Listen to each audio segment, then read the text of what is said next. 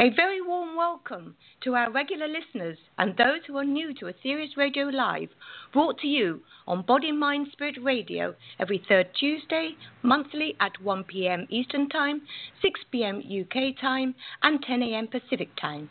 Aetherius Radio Live invites you to discover the cosmic message for this age, revealed through legendary master of yoga and world-renowned medium, Doctor George King, between nineteen fifty-four and nineteen ninety-seven. As always, be prepared for another amazing show covering fascinating topics such as karma, U F Os, the Mother Earth, the New World, the Next Master, life on planets, and much, much more. Today, on Aetherius Radio Live, your host, Richard Lawrence, is joined by his guest, Mark Bennett, who co-authored two books with Richard, God's Guides and Guardian Angels and Prayer Energy. He is also an international director of the Aetherius Society. They will be discussing a very important topic for us all to take note, spiritual balance. It is now my pleasure to hand over to Richard and his guest, Mark Bennett. Thank you, Nikki. Thank you very much indeed. And welcome, Mark. Thank you, Richard. Great to be here. And I think it's very fair to say that Mark is uh, by far the youngest international director in the world. And it's jolly good to have him on the program uh, t- tonight. Now, um, this topic, spiritual balance, uh, came about in quite an interesting way. The first thing I, I would stress is that Mark and I have not discussed, deliberately haven't discussed what we're going to talk about in this show today in any depth at all, because uh, we want it to be as natural as possible, and it will just, uh, we'll see what happens, and we'll see what the two of us come up with. But as far as I'm concerned, I was working on a section of the biography, and the particular section I was dealing with was The, what some people call a hinterland, or in other words, some of the interests, the pursuits, the background hobbies, if you like, of Doctor King over the years. And uh, there, there are some, and it's quite an interesting thing to talk about, um, uh, and I, we can certainly come back to what those were, but it also became very clear to me as I did so that pretty well all of them uh, related in some way to what he was actually doing, and if they didn't, he made them relate to it. I mean, he, he would turn them and focus them. For example, to give one example, uh, he would use um, parties which were held in Los Angeles uh, dur- during Operation Karmalight, which we've talked about before on, a- on Aetherius Radio Live, and he'd use them to for relaxation and for stre- uh, to, to relieve stress and so on, and they could stop at a moment. If, if a phase of Karmalight started, in seconds it could stop. He'd be over there. He was ready. He could change immediately. And many years later, I've seen him uh, prepare for a transmission uh, when it came unexpectedly. Uh, he'd perhaps had a dinner, maybe something to drink, but if necessary, he would. Uh, actually, I'll, I'll say the truth. He would vomit the food if need be, or drink, or whatever it took to prepare himself to do that. He could switch gears immediately. And even those parties that were held, he was using them also as distractions uh, as part of his whole strategy and his whole campaign. So that's just one illustration. But there are he did have pursuits like that. And then I turned to thinking about, but what really is balance? And I came across this excerpt that I know you, you know very well, Mark, which he gave in a lecture called The Men Who Won Operation Karmalight for You. And that was delivered in nineteen seventy-eight. Do you remember that extract there, Mark, where he talked about balance? I, I do. I, I pray that I never forget it. It's, I think, one of the most moving, motivating, and revealing things I, I've ever heard anybody say ever. Well, that's great. So um, I, what I think I'd like to do here then, and, and thanks for those words because I agree with them, uh, is read the exact words that Doctor King used, which shows that his idea of balance is completely different from most people's upon Earth. It shows his true caliber, and I think it also is a, there's a great lesson in this, and that's what motivated the topic tonight. So I'll read the very short extract from that address where he describes the balance, as he saw it, that the adepts, those warriors who'd engaged in this battle, uh, maintained after it was over, because, as he put it, they'd been under... Um, and just to remind some of our listeners, or inform some of our newer listeners, this was a conflict between the worst evil on Earth and the forces of light. This was the Armageddon, as prophesied. It was a horrifying, uh, terrifying, dangerous, sordid, evil uh, situation that they faced, and the stress was just uh, beyond any of our comprehensions, and they came out of it. And he said, of course, on Earth, basically, these aren't his exact words, but on Earth, you know, soldiers who come back from battle, uh, people who've been in these types of experience, they'll go on a binge, they'll go off, they'll get drunk, they'll go out, they'll uh, go off and disappear for several weeks or whatever it might be. But what did the adepts do? They maintained their spiritual missions, their spiritual work, their spiritual life. And they just continued. As a matter of fact, even in the years that I knew Doctor King, which is really the last twenty years just over of his life, I saw him do this. I, I saw him come back from, for example, the Saturn mission, which had been very grueling, very demanding for him, um, and, and particularly in those early years of the Saturn mission, get up the next morning after he got back from London and just start working again. Uh, and this was his whole temperament. Now, this is the extract I'm now going to read, and it's it's about the adepts and what it is that kept them, as he saw it, so balanced. And here, here it is. I do not know what it is with these people that kept them so balanced, so straight, unless it is the love of God through realization. I think it has to be something like that. It has to be something above the norm. And the love of God, through realization, is above the norm, because very few people have it. They say they love God, but they do not really realize what God is to the extent that the adepts must realize what God is. And that is why their true love, true love, true love, True love, not the thing you call true love, but true love, must be so much greater than the capabilities of a terrestrial, because it is born out of realization, out of a knowledge of God, a knowledge of God, a knowledge of God. And it must have been this. This must have been the potion that kept them along that straight and narrow. Yeah, wonderful stuff. I think, I mean, there's so much that we could say about that.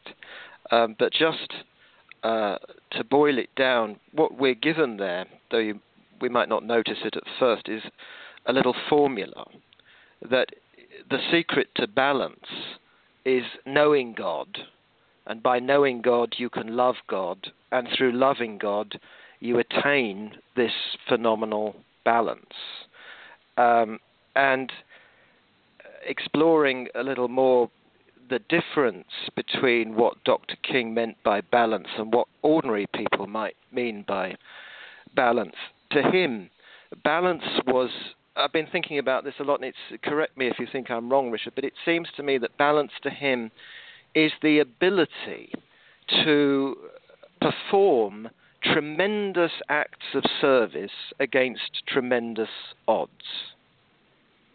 Would you say that well, was a fair conclusion? Well, I'd say it's an aspect of it for sure. I mean, I, I think um, what that's that's certainly an aspect, but I think also the other aspect, it's it's as far as he's concerned, it's staying on, as he calls it, the straight and narrow. It's staying on the path, if you like.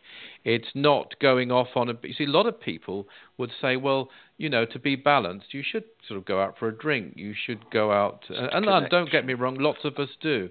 You know, uh, go and watch a football match. Go, and there's nothing. I'm not saying there's anything wrong in these things. I do them myself, but that wasn't his view of it.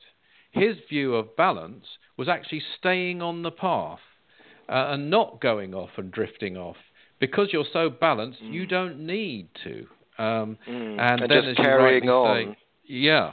And then with the say, service. Achieving, yeah, with the service, absolutely. And service, yeah. I think, is a, a key element, because the path that he's talking about there, and that we're talking about King Yoga, if you like, is is a path which contains stress.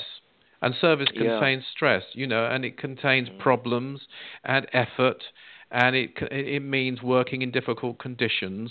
And so one does need relaxation. Certainly one does need relax, relaxation, but that's not the key to the balance he's talking about. The thing he's talking about is your internal motivation.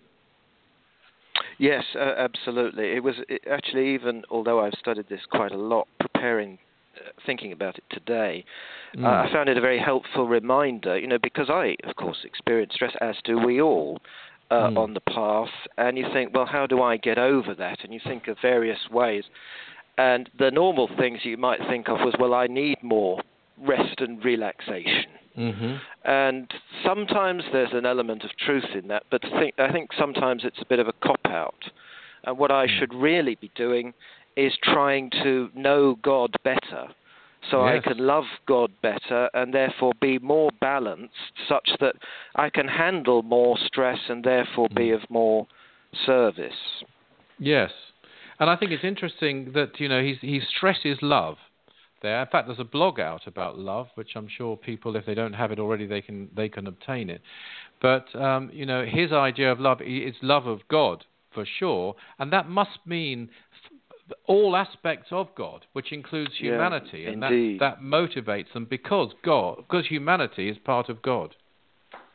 Yes, absolutely, and they know that because they know mm. what God is.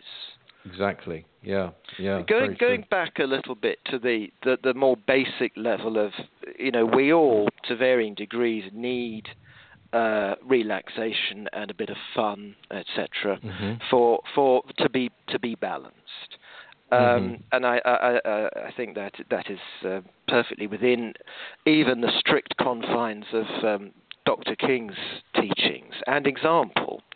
Yeah. Um, but I think that um, probably most of us think we need a, a lot more than we do, very yes. often, um, and it's true that we do need a bit.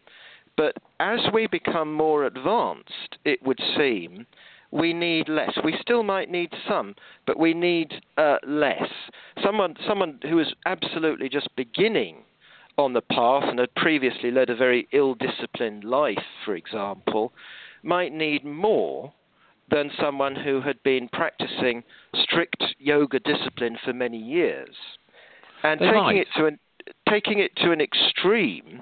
Um, I found a, I found an example here of um, uh, from uh, the night the lecture on the the master's lecture, uh, Doctor King's lecture on the ninth freedom, um, mm-hmm. about the solar lords, mm. and he says um, when it gets to it, because it's beyond gender as we understand it, when it gets to this stage, by the way, the live stream is capable of exact science. It doesn't do anything for fun. It doesn't experiment. It's an exact science. Mm-hmm. And there you have really virtually one of the highest levels of evolution that we could even begin Absolutely. to imagine. Absolutely. And there we have it. They don't need to maybe watch a bit of telly or, you know, do all the little things that maybe help us at our mm-hmm. level. Well, exactly. And then also, which goes back to what I was saying at the beginning about Doctor King himself, because the things that he did were very rarely just for fun, even if he was doing them for relaxation and even if he enjoyed them. I mean, let me give a few examples. I mean, his, his the things that he was interested in doing were things like boating, for example. Mm. Now, boating also related directly and was used explicitly in the missions. I mean, it, before the first mission that used boats, which was Operation Blue Water, he encouraged one or two of them to to purchase a boat, and I've spoken to one of them, Charles Abrahamson, about this, um, apparently as a sort of recreational thing. Uh, they went along with him. They didn't particularly want to. They just went along with him. And, of course, it was vital for Blue Water that they had that boating experience. He was interested in audio technology. But that's a key thing in, in the transmission, especially in the early days when, you know, reel-to-reel tapes were used and so forth. Later on, he became quite interested in, in chivalric traditions, but he also formed his own order of chivalry. So there was often a link uh, with between fun, in inverted commas, if you can call it that, and what, what his mission and his work was, and he would use it, even watching television. And he admitted this very often. While he was watching television, he could be working out some strategy. He could be in contact with uh, another intelligence. Um, he used, I mean, he, his other hobbies would include photography, which was used, filmmaking, which was used in Starlight, and so on. And one could go on. Um, uh, you know, he, he did have a fantastic sense of humor, no question about it. And that, uh, I think, helped him through a, an extremely difficult life. But it was all, that's putting it mildly, used as part of his mission in one way or another, even if it was enjoyable fun. Yes, uh, absolutely. It, it, it's fascinating to see. It's like he was sort of... Um almost couldn't help but be balanced. No, no. I mean, I, I remember, for example, it was very, very difficult to get him, uh, for his own sake and for his own health, to go away on any kind of vacation, as I'm sure you know. Mm. And I do remember once um, he really needed to get away because he suffered from bronchitis when he was in England, and a very good place to go for that is Bognor Regis for the air and so on, and is known for it. Uh, but to get him to go there, um, he'd first of all, you know, he went there, uh, and before he would do anything, he got himself into the right situation to take a mental transmission in the hotel in which we were staying, and only then could he really... I don't think he would have enjoyed it if we'd just gone to Bognor for his health. Go on to Bognor, well, what... take a mental transmission, and then, okay, yes, let's have some bracing air now and a, and a meal out.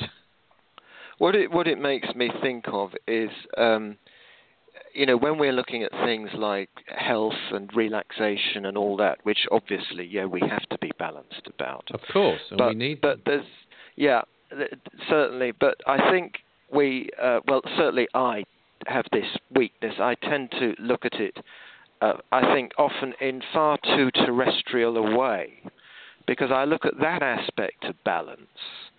But then I think what, I mean, who who am I to presume the mind of a cosmic avatar? But it seems from his example that his approach to balance was that there's no balance greater than service. The, yeah. the, the giving, giving, giving, giving. Now you think, how is that balance to give, give, give? But you cannot receive unless you give. But that wasn't his motive to receive. I think... Um, one tiny aspect, uh, again, I don't want to presume his thinking, but it seems like he was so acutely aware, far more acutely aware than we are, of how much in debt we are. And there's an example of imbalance. We're mm-hmm. in debt to the cosmic masters who have uh, saved us so many times, and even more so, probably, we are in debt to the Mother Earth.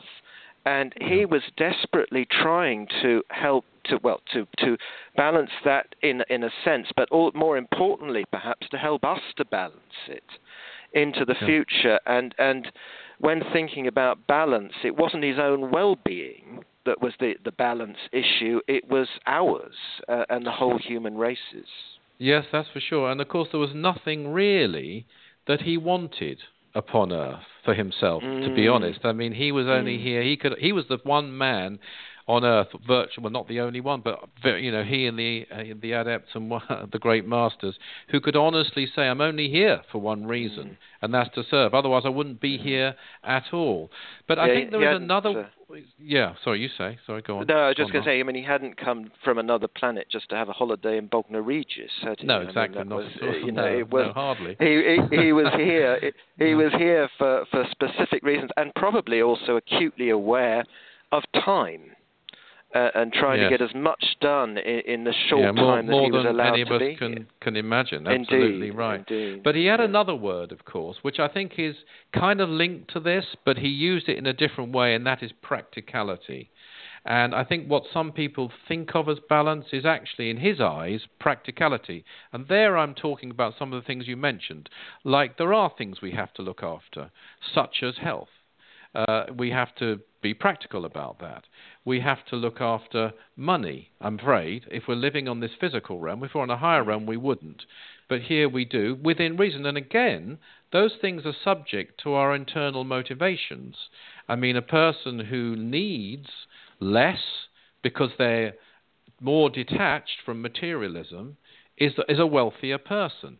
But they still have to be taken care of, uh, and and I. Though, but those weren't the things that he would call balance, the things that we might on Earth think of as balance, nor you know having uh, me time to to use a, an American phrase or this sort of thing. To him, this wasn't balance. It comes over so strongly, and as you rightly say, it's totally related to the advancement of the individual. So you've got the two factors. You've got the advancement of the individual. A more advanced individual will need less because they will have risen above the need for certain things. But also that more advanced individual might be under, probably if they are, well, they will be under more stress, have greater responsibilities for the world mm. than your less advanced person, and so they, in that way, they might need certain relaxation and so on. So you've got those two things at work, which makes it so different from the old age paths. Yeah, I mean, I think the, the, the correct spiritual approach is that you need balance in order, internal balance as a state of mind, in order to be able to Uh, do a tremendous amount of work under tremendous stress, whereas the kind of ordinary man on the street kind of approach is that balance is that you should do less and have less stress in your life. Yes, and, and they, they would, that people would regard that as, as uh, you know, a sensible, balanced way of living, and of course it misses the big ingredient, as you said earlier, of service, which is the A, B, and C of, of the matter. It's the, yeah, it's the whole focus of it. I mean, the ordinary person's um, life, the ordinary person who has no uh, spiritual or humanitarian inclination of any kind, and just basically lives a completely selfish life, of which, let's face it, it's the vast majority of people on Earth. They, they, they probably, they might seem like nice people, they might be nice people, they might be pleasant people to meet, but they are absolutely absurdly imbalanced. And they might look at the life, say, of um, uh, you know, someone who's heavily involved in spiritual or hu- humanitarian work, whatever form that might take, and they might think, you know, well, what's wrong with that person? Why are they doing that all the time? They need a break. Um, they should concentrate more on their social life or whatever. They, they, they get it completely wrong. They think that their self-absorbed life is balanced when it is not at all.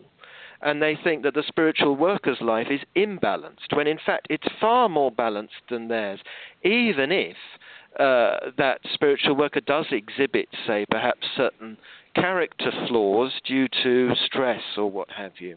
Indeed, and of course that's something that hasn't just applied to um, what we might think of as spiritual workers, but also some of the standout geniuses of history who've been regarded often in their day and sometimes after it as very weird, very strange.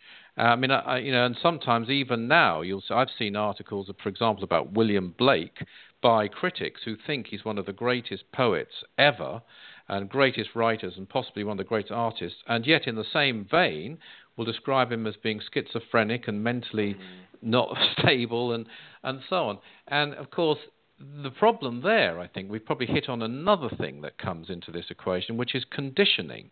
There's a certain conditioned view, especially on this realm, which would be very different from, if you can call it this, the conditioned view on a high realm. Um, and that is that there are certain expectations. The average person has an idea of what they need to live a balanced life, or what, and they think we all need it. And of course, what they need, such a person, and this is not judgmental in any way, we're all different, but could be vastly different from what that unusual genius or that spiritual uh, worker or, or a devoted humanitarian might actually need. Yes, indeed. I, I, I still think, though, that um, most people think they need far more than they actually do. Um, so we, talk, you, we were talking about money, for example, and relaxation. I think most people probably imagine, um, certainly in the in the wealthier Western world, they imagine that they need far more than they do. They think that if they haven't got two cars or five bedrooms or whatever, that you know there's some problem. Um, whereas the idea of need uh, to someone in a, a poorer location would be very, very different.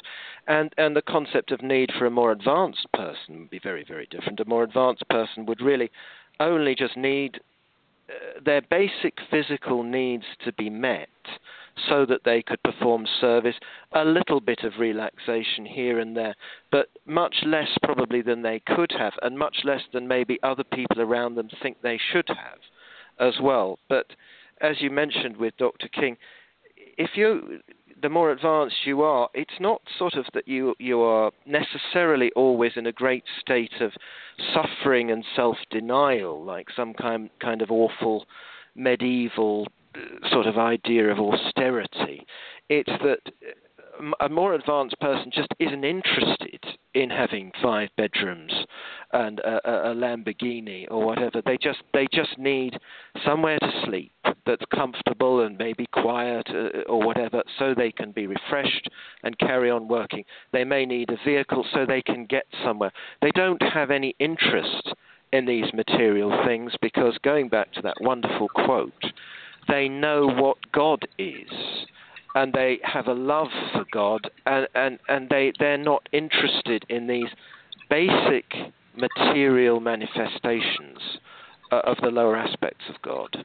Yeah, other than, as I said earlier, in a practical way. Indeed. And they may take yeah. a practical interest in it's these all things, a, a mean, which is nothing a means wrong in to that. An end, yeah. Yeah, yeah. A- and Indeed. A sense of understanding, too, understanding all things. But they don't have attachment for, for its own sake. Uh, no, it, it's, um, it, it's all it's all about a higher understanding and, and the big picture. Yeah, and I think that leads us very well into our first break uh, to you, Nikki, and then afterwards I'd like to go into other areas which require spiritual balance, such as psychic and spiritual development and so on. So if we could have the uh, half-time break now, Nikki, then we'll come back with more thoughts and ideas on spiritual balance. Well, thank you very much, Richard and Mark. Yes, you are listening to Aetherius Radio Live with host Richard Lawrence and his guest Mark Bennett discussing spiritual balance. I have several announcements to make today, so please bear with me. Saturday, July twenty-first, a one-day spiritual healing class starting at nine thirty a.m. will be held at the Michigan branch in Royal Oak. Pilgrimages to various holy mountains charged with spiritual energies through Doctor George King during a mission called Operation Starlight will be taking place both in the U S A and the U K, to which you are warmly invited as follows. One is being organised next week to Mount Adams in New Hampshire. For more details, please contact Dave Capraro at the Michigan branch. On Saturday, July twenty-eighth, there are two pilgrimages taking place. Mount Baldy in Southern California, U S A, and the annual Operation Prayer Power pilgrimage to Holston Down, North Devon, U K. For full details of these and other forthcoming pilgrimages, please visit aetherius dot org. Events at the Aetherius Temple in London, we have Sunday, July twenty-second, a workshop with Zasha Brazili, Prayer Energy Really Works. Tuesday, August fourteenth, another King Yoga Experience event entitled What is God? With Noemi Bates. twelve midnight G M T, August fifth, sees the last hour of the second spiritual push for two thousand eighteen. You are warmly invited, as always, to attend London, Los Angeles and Michigan, or any one of our centres where services will be held to mark this potent time when the giant spacecraft we know as the third satellite leaves orbit of Earth, having flooded our world with much needed spiritual energy since July fifth. You are always welcome to join us every Saturday and Sunday in the live online Twelve Blessings services. To find out more, please visit twelve blessings dot org. That's twelve in digits. For full details of all activities mentioned in this show, please visit aetherius dot org. And the next Aetherius Radio Live is on August twenty-first, which will be a very different type of show. Richard Lawrence will be put on the spot by staff member Darren Ball on the subject of Why Choose a Spiritual Path? Richard will have no idea what questions Darren will pose, so don't miss that one, or indeed any future shows. So that's it for now, and I'm very pleased to return you to your host, Richard Lawrence, and his guest, Mark Bennett. Thank you, Nikki. Thank you indeed. Um, yes, Mark, I was going to move on to another area which is very much mm. related to this, and, and that's the area of, of psychic and spiritual development. One thing I would like to state very clearly is that one aspect of spiritual balance, certainly for all of us, I, I, Doctor King was in a different category because he came with beyond enlightenment before he ever reached this world, but uh, in our case we do need, and I, I've seen this so often over the years, over the decades actually, to maintain our internal spiritual life, and I, I think that is a, a part of the inference as well of what Doctor King stated there, because he's talking about realization, and of course we do have a book about realization. It's called Realize Your Inner Potential.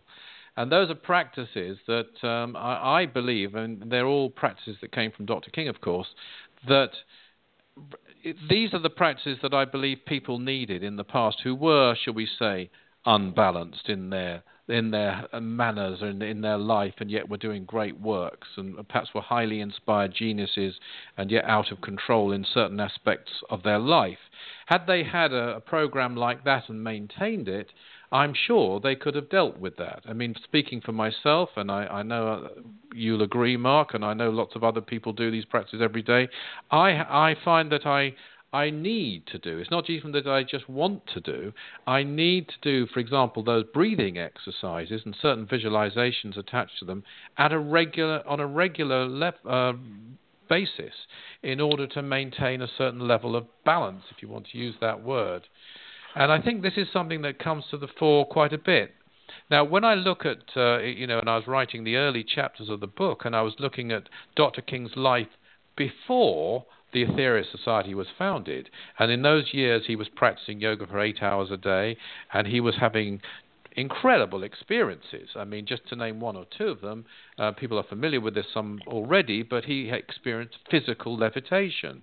He experienced total invisibility, where he disappeared from view from people around him. He developed phenomenal phys- physical strength, uh, where he could move the old-fashioned metal, if anyone knows these nowadays, telephone box uh, without even trying, really, or the door off it. I mean, these are things that he was experiencing, and one of the miracles to me in studying that period of his life was the fact that he remained balanced at all, because he was on his own doing these practices, and I think a lot of people would have gone a bit bananas, to put it mildly, in their behavior and in, in their mode of behavior. But he just, again, just like he did, after, you know, as a great master in service, he just doggedly continued with his practices, did what work he needed to do to earn money, and just continued steadfastly, and that's one of his hallmarks.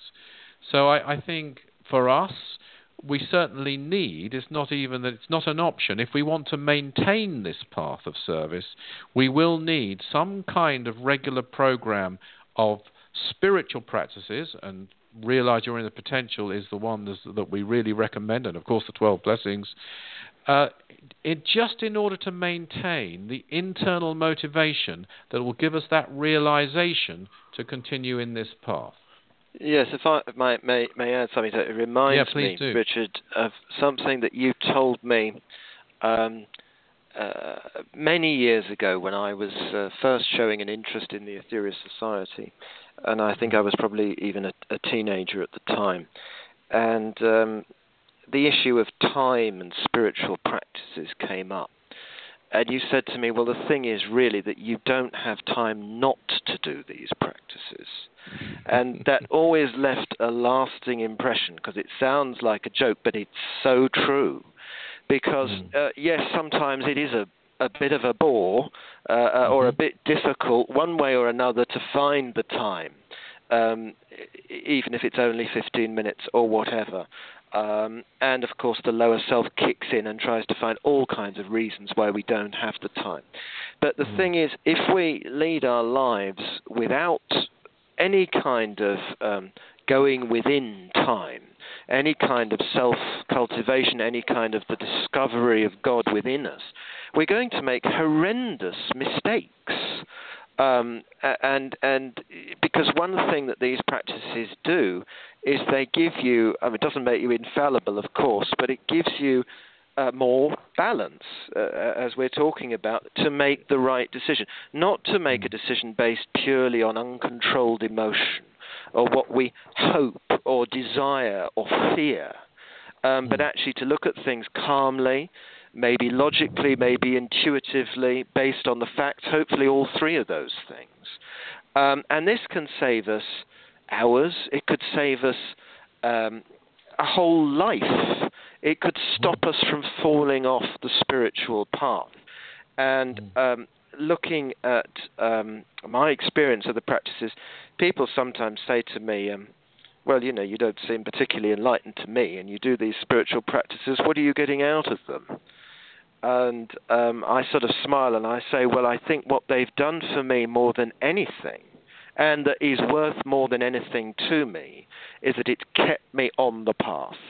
I've Absolutely. made mistakes, you know, I have, as we all do, our struggles and whatever, but I'm still here.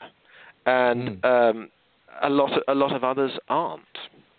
Yep, I'm afraid so. And, and and I've seen it, and I've seen people neglect their inner life, and they're working hard, very hard, and gradually they can assimilate um, what you might call materialistic behavior patterns while still serving. And then suddenly there'll come a point where they're tested, we're all tested, and that where are the reserves? That's when you need your spiritual reserves, and the practices are essential, I would say. I wouldn't say they're an option, they're Absolutely. essential. Absolutely. Now, if I could, um, mm. Mark, I'd like to now bring in the great words of Mars Sector six, mm. that um, good. because he he stated in, in A Cosmic Message of Divine Opportunity something which I think is very relevant to this. And so I'll quote a, a paragraph here. He says this: if you're willing to work as hard as you can in the best spiritual cause you know, and pray as hard as you can in the best spiritual way you know, attend as many pilgrimages to holy mountains as you possibly can, then this year will be crowned with the golden crown of great success for you, and that can be guaranteed. Just try it and see how your karma will change. Those of you who may be a little advanced and who can see your own karmic pattern will notice the change. Subtly at first will the colours alter, and then will come a definite pattern which can be seen. Then will come colour dovetailing into colour in a perfect natural rhythm. Then will your karma be so described by you that you'll be able to spin the web from experience, second by second, altering it at will and through work, until the karmic pattern is such that greater enlightenment will come to you, so that you can be of even more useful service.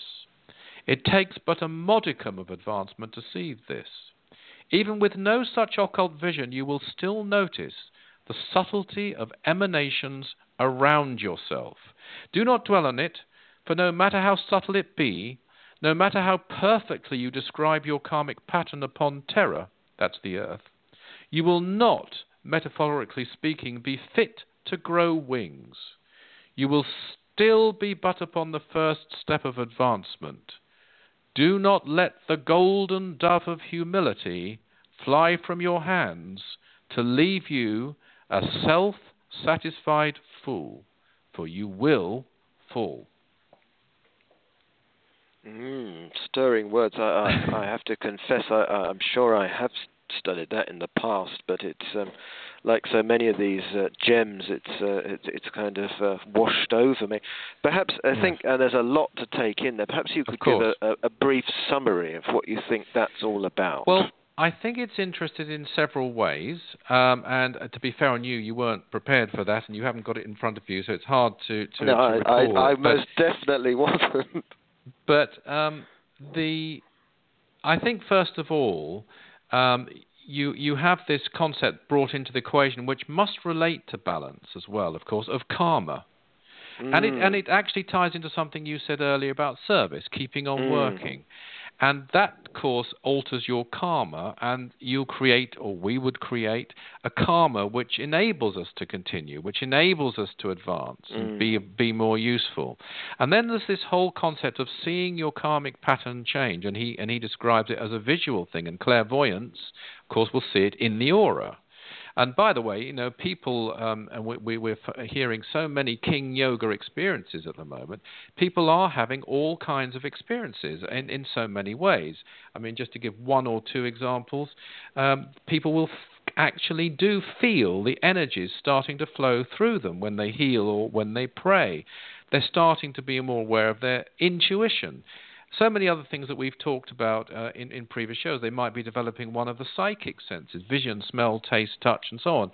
And as that happens, we have to maintain balance. Now, as you know, I, I've done a lot in psychic development, especially a couple of decades ago, in teaching people to unlock their psychic powers and so on. One of the biggest dangers is the ego then uh, creeping in. Mm. It can happen to any of us, and I'm sure it's happened to all of us to some degree or another. And it can all seem much larger than life. Suddenly this whole new world is opening up to us. It's exciting. And again, your average materialistic person who doesn't believe in such things simply won't understand why a spiritual person wishes to spend so much time in prayer and so much time in service. Yes, it's to help others. That should, that's always got to be the motive. But it's also, a lot of the time, not to say all the time, but a lot of the time, a very exciting, uh, eventful, experienceful life. Uh, just as in the old days, in the old yogas, which no longer apply, the, the, the yogi in retreat who'd sit in a cave in meditation must have it, it felt like hell to some people, the very thought of it. And yet they were undergoing these wonderful, wonderful, elevated, exciting experiences in that cave. Not all the time, but some of the time. But then comes this wonderful aphorism, which I, I do believe is one of the great aphorisms of all time. Do not let the golden dove of humility fly from your hands to leave you a self-satisfied fool, for you will fall. And, and I think that too is, is an essential aspect of spiritual balance.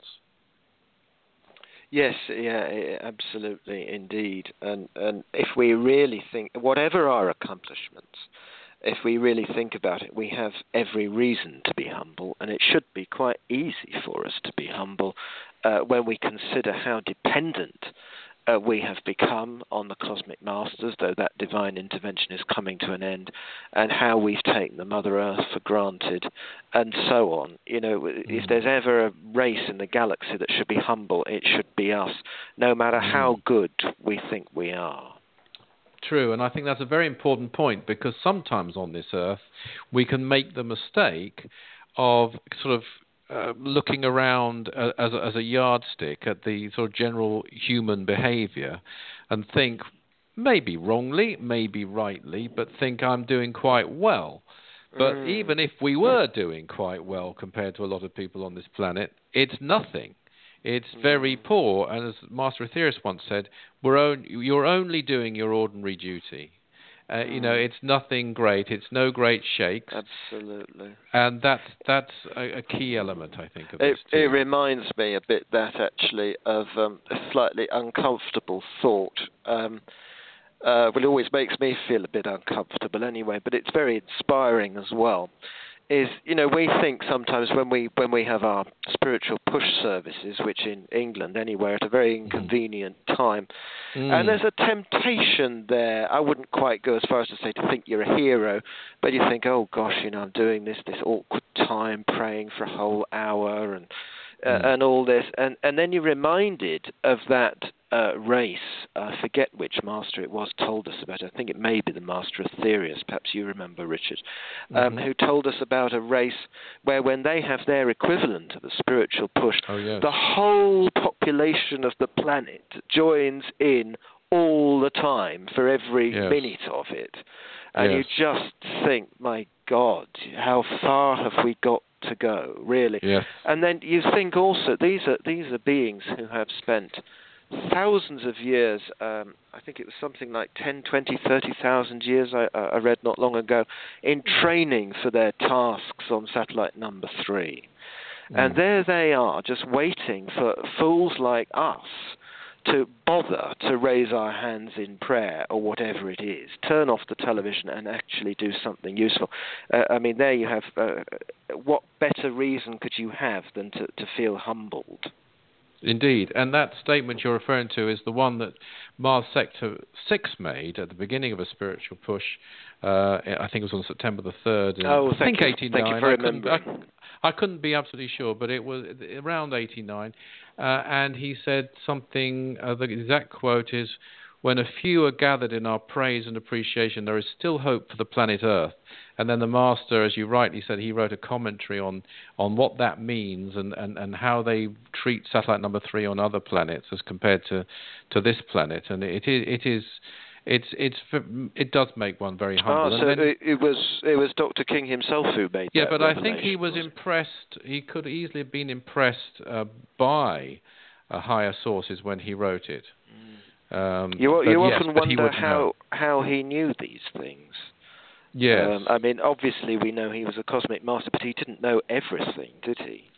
No, especially um, in his Earth physical body, well, ex- because yes, he wasn't exactly. allowed to. Yeah. Yeah. So there was yeah. always there was always that uh, you know curiosity, if you like, uh, about how much he did know, because he was so enigmatic.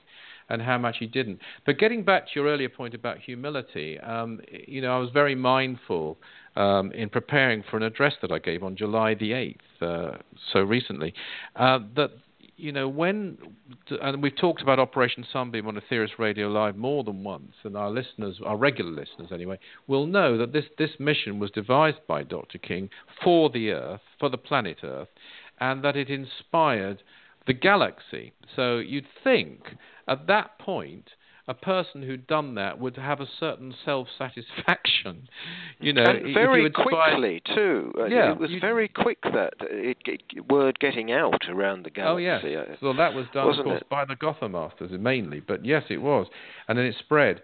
But instead of that, though, and this is illustrating the point of humility, Doctor King Uh, was very dissatisfied with Operation Sunbeam. This mission, which had inspired a galaxy, he wasn't at all satisfied with it, and he set out in the coming decades to improve it and to make it more effective as he saw it, and indeed he did improve it. So he was the exact opposite to, to what Mars Sector six would call a self-satisfied fool.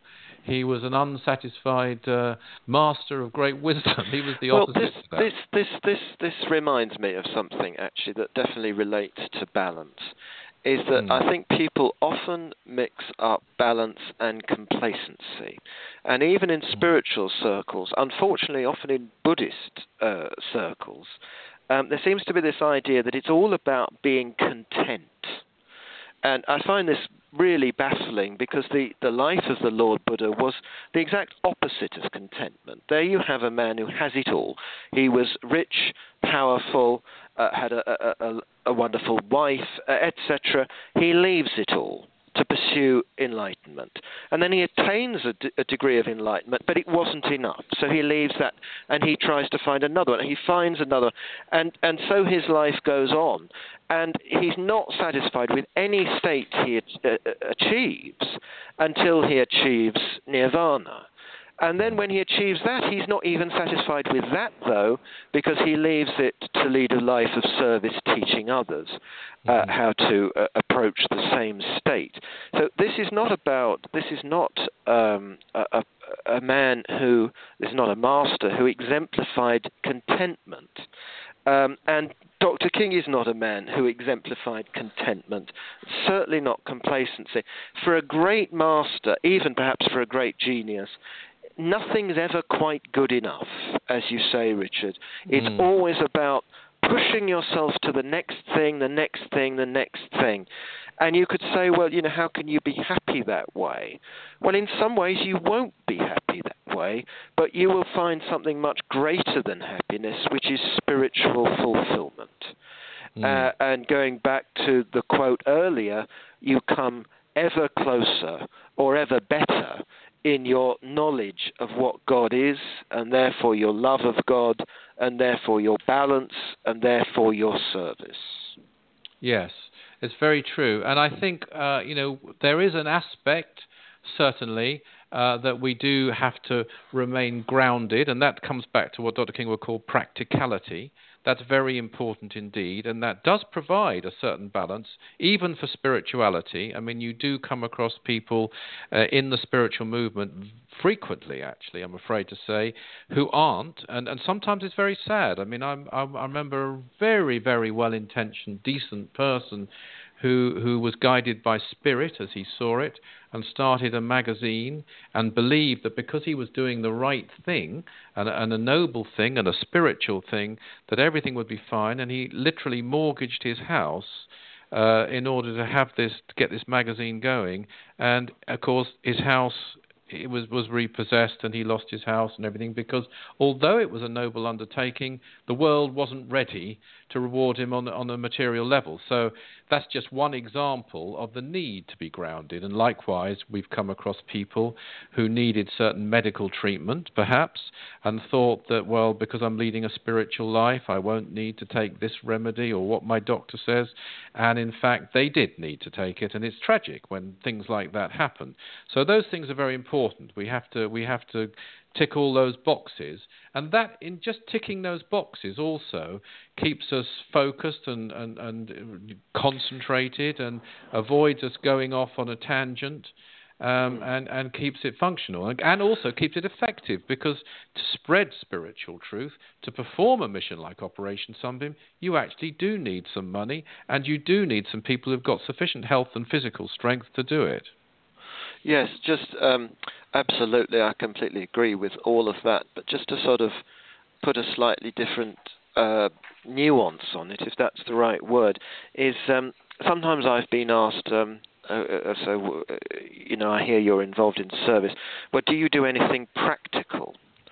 Mm. And, and the, the automatic presumption um, uh, is that prayer, for example, is not practical. Mm-hmm. Um, and, and and it can be, and it can be uh, not well, always, is. but it can be. Yeah, if done correctly uh, oh. and with the right motive, the most practical thing you can do.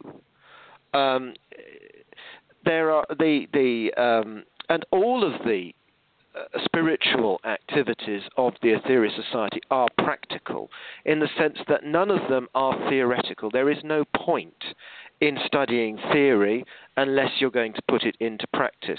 And so the truly practical person is not the materialist, but is actually the metaphysician, is someone who understands the forces behind uh, the ordinary visible world and uses them in such a way to bring about very practical, vital results. For example, Operation Sunbeam, Uh, which Richard mentioned earlier, uh, this, to the materialist, nothing is happening at all. They couldn't begin to get their head around it unless they had a major change of heart and truly opened their minds. But this is a mission that is of tremendous practical value and has actually changed the world. Likewise, the Saturn mission, which saves ninety thousand people from uh, from death or, or, or severe mutilation from so-called nat- natural catastrophe every phase. These things are incredibly practical. Indeed. And I think before we come to a conclusion on this, and this we could talk, as listeners can probably gather, for hours, Mark and I, on this topic, uh, but don't worry, we won't. It's only an hour long, this show. But I, I was just going to say that we shouldn't Uh, deny the fact that some relaxation is necessary on this path, especially on a, a hard-working, stressful path. Pros- probably not as much as many think it is, as Mark said, but some is necessary. And I would just like to say, though, that some of the things that people consider to be relaxation aren't technically relaxation at all. Doesn't mean that you shouldn't do them. Um, I mean, and I do some of them myself. I don't actually go clubbing, but uh, occasionally I might support a sports team and so on and things like that. But they can't be called um, relaxing uh, act- activities. They can be highly stimulating ones. What all uh, aspirants on this path do need from time to time is some periods of calm reflection. Let's, let's put it that way. Some might go further and do some what you might call basic meditation. It could involve certain forms of creativity, uh, certain aspects of, of the arts, possibly. Uh, again, this will can help. This can be necessary. You've got to work out how much of it you need. But it is not, as some might think, the totality or far from the real essence of, of full spiritual balance. It might just, it is something we need to include in our lives. Wouldn't you agree, yeah, Mark? Um, absolutely. Actually, it reminds me of, um, I think it was the first time I started thinking about spiritual balance. It was, um, I was having a conversation with someone who sadly is not on the spiritual path anymore, and you can kind of see why. Um, he he was uh, saying that he needed to do such and such, which I won't go into, in order to be balanced. And I was quite annoyed, um, probably a bit more headstrong in those days, uh, about this, because I thought, no, you don't need to do all that. That's absolutely ridiculous. You, you, you yes, you need some some some R and R, but you don't need all that. And I just found myself saying back to him, the only true balance is enlightenment. And I think this is something that we can forget, is enlightenment is really is balance. Because if you think about what enlightenment is, enlightenment is knowing God. And what greater, exa- well, there is no greater example of balance than God itself. God is the ultimate balance uh, of all polarities of everything. And if you, I think this is this is this is related to the fact that so many profound statements of truth uh, are or seem paradoxical because they are two poles, uh, which seem like opposite poles or are opposite poles of the exact perfect balance uh, that is God, that is the totality of all things and even more than that. Thank you, Mark. Thank you. That's a very good note to end on, I think. And thanks for being my guest this month. And my pleasure. I, perhaps we're fitting just to close this, this broadcast on spiritual balance with a few words to recap on a few of those words I spoke at the beginning from Doctor George King. And he was talking about the adepts. I do not know what it is with these people that kept them so balanced, so straight, unless it is the love of God through realization. I think it has to be something like that. It has to be something above the norm, and the love of God through realization is above the norm because very few people have it. They say they love God, but they do not really realize what God is to the extent that the adepts must realize what God is.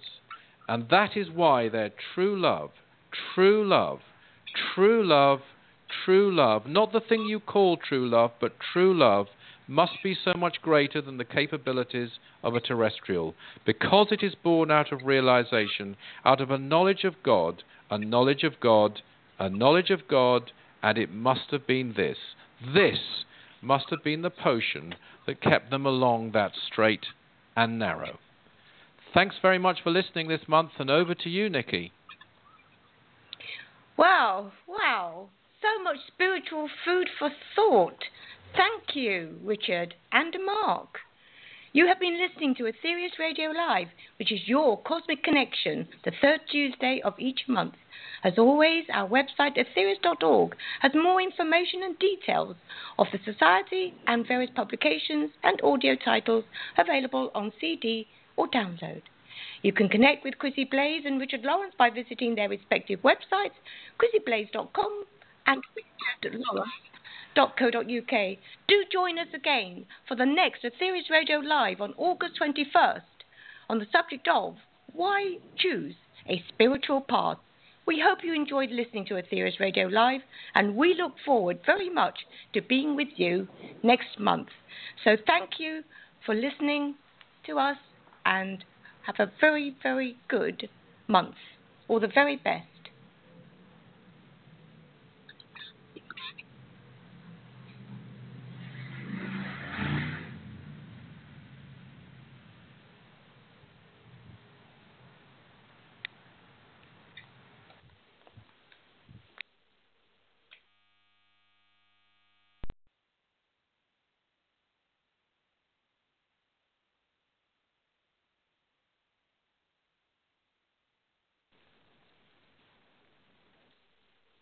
Hello, it is Ryan, and I was on a flight the other day playing one of my favorite social spin slot games on chumba casino dot com. I looked over at the person sitting next to me, and you know what they were doing? They were also playing Chumba Casino. Coincidence? I think not. Everybody's loving having fun with it. Chumba Casino is home to hundreds of casino-style games that you can play for free anytime, anywhere, even at thirty thousand feet. So sign up now at chumba casino dot com to claim your free welcome bonus. That's chumba casino dot com and live the Chumba life. No purchase necessary. V G W. Void where prohibited by law. See terms and conditions. eighteen plus.